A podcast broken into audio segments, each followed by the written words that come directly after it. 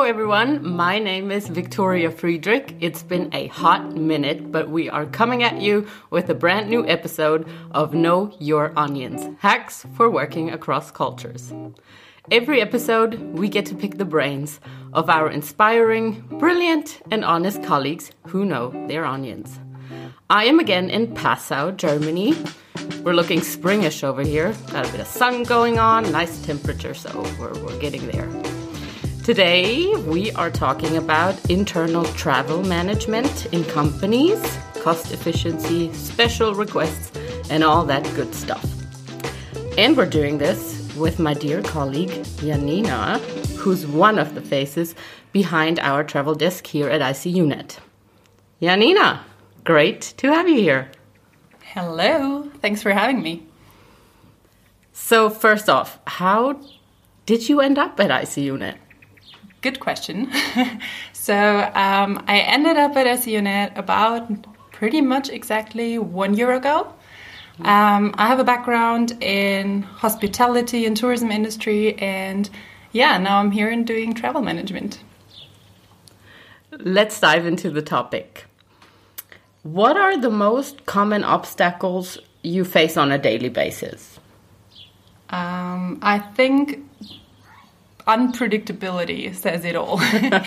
so um, I think we face a lot of last minute changes, cancellations. Um, there are just too many parameters that are out of our scope. So just too many things happening that we can't predict. Um, maybe strike lately, storm, for example, um, and of course Corona. Um, I mean, there are things coming towards us, and we have to react. And you never know when something's going to happen. Yeah. Yeah. So, so how important is flexibility? Um, in the end, flexibility is key. So we always need to be prepared to act flexible, and of course, we also want to book um, and arrange all trips for our colleagues um, as flexible as possible. However, um, as we know, flexible often means expensive and uh, you always have to stick to travel policies or there's any budget given. So that's sometimes the hard part to be flexible and still stay within the range or the frame you get. Right. Yeah. I can imagine. So speaking of flexibility, are there a lot of special requests coming from the employees? I think here it is, you know, not too many. Um, and if so, we know how to handle them, I think. Um, so uh, well, I think the, the, biggest thing is that, um, of course, whenever you have a special request, it means special work, maybe mm. more work, and you just yeah need to to take some extra time to find out how how you can book the special request or make it happen.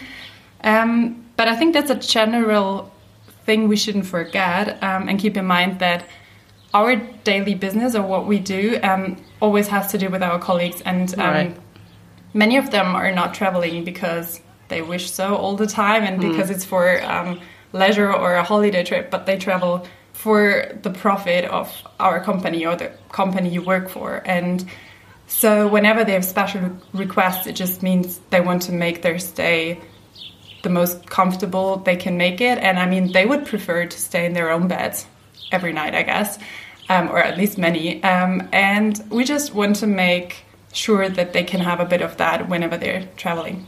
And I think that's something we shouldn't forget. And that's why special requests sometimes are okay. Absolutely. So, not to stereotype anybody, of course, but have you recognized any preferences regarding different nationalities, especially here at ICUNet?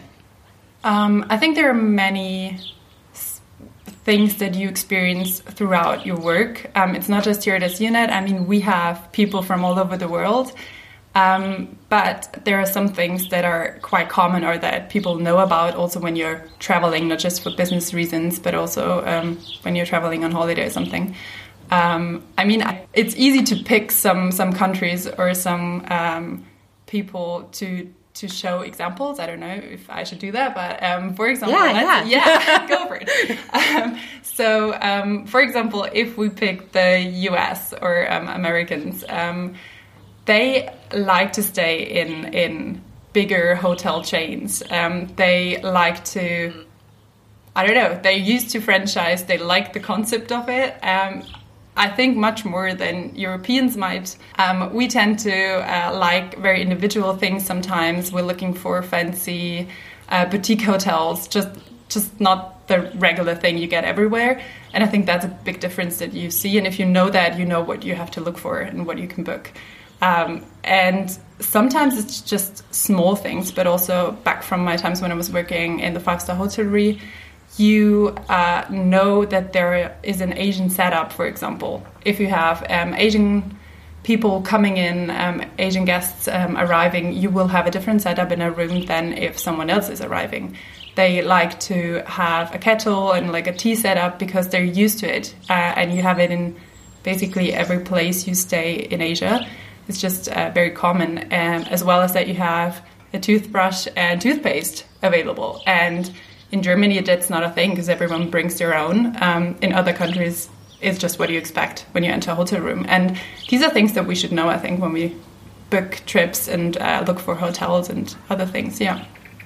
Interesting. But also, uh, it's not just about hotels, of course. We have yeah. much more going on. Um, but also, for example, if you uh, if you have an idea about Air India, they have I think 18 meal options you can choose from. Wow! Because they have so many different ideas on on their diets and what they're allowed to eat and what not, and what they want to eat.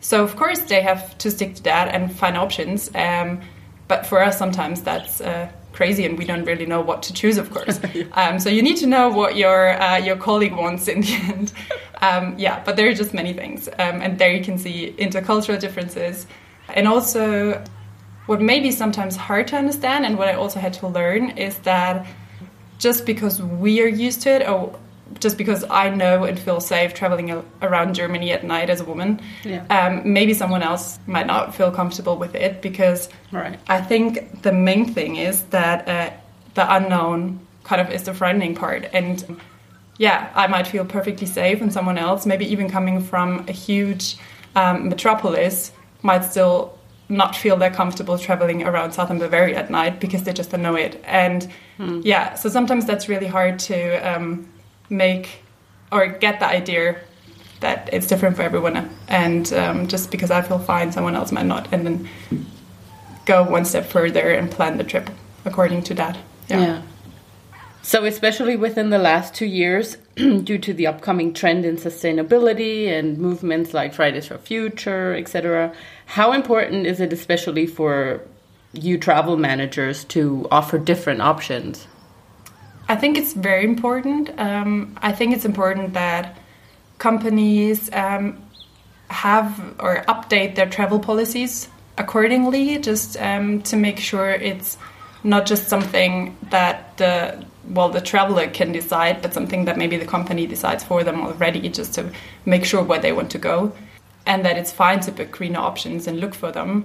What I think is very funny but very good and positive is that you've you feel that people sometimes feel guilty or that they think they have to justify why they now have to take um, I don't know like in what do you say like flights within Germany domestic flights. Domestic flights. Here we go. Oh, yeah, so domestic flights because I mean that is a thing that we don't really need anymore, right? Yeah, right. Um, because there are other options. You can take a train, and usually it doesn't take much longer. But still, sometimes there are cases, especially with our intercultural traders who are in a different location every single day, that you have to book it because otherwise you might lose the job or you're not able to do it, or it's just cheaper to fly than to go on a train, which is sad actually, but that's what we face right now.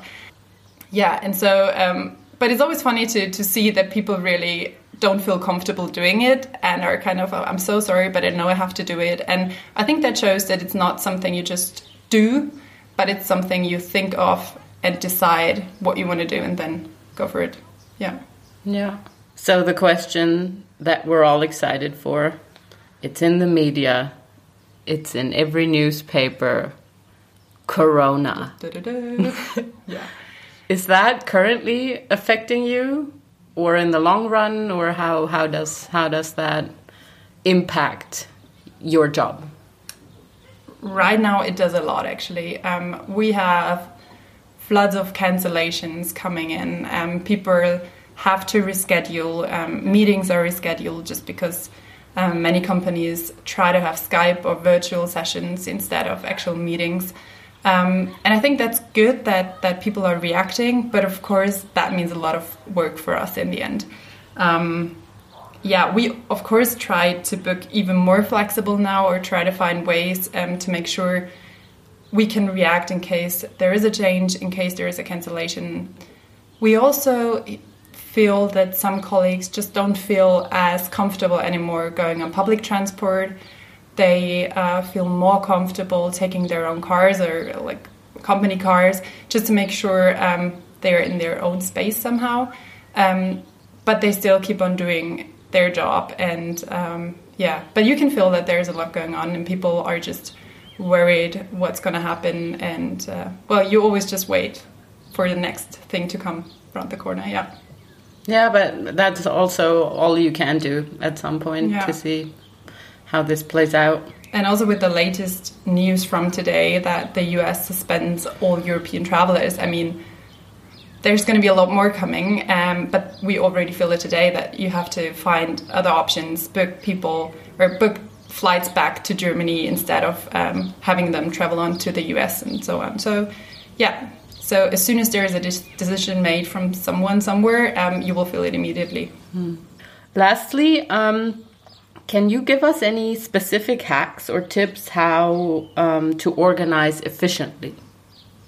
I think it's always good to have a plan B in mind. so even before you even start, um, I think sometimes it just really helps to be more a bit more comfortable um, when you already know there there might be another way to go, or um, if I don't get on that flight, or if I can't catch uh, the train connection, there's another way, and I will end up in the place I have to be.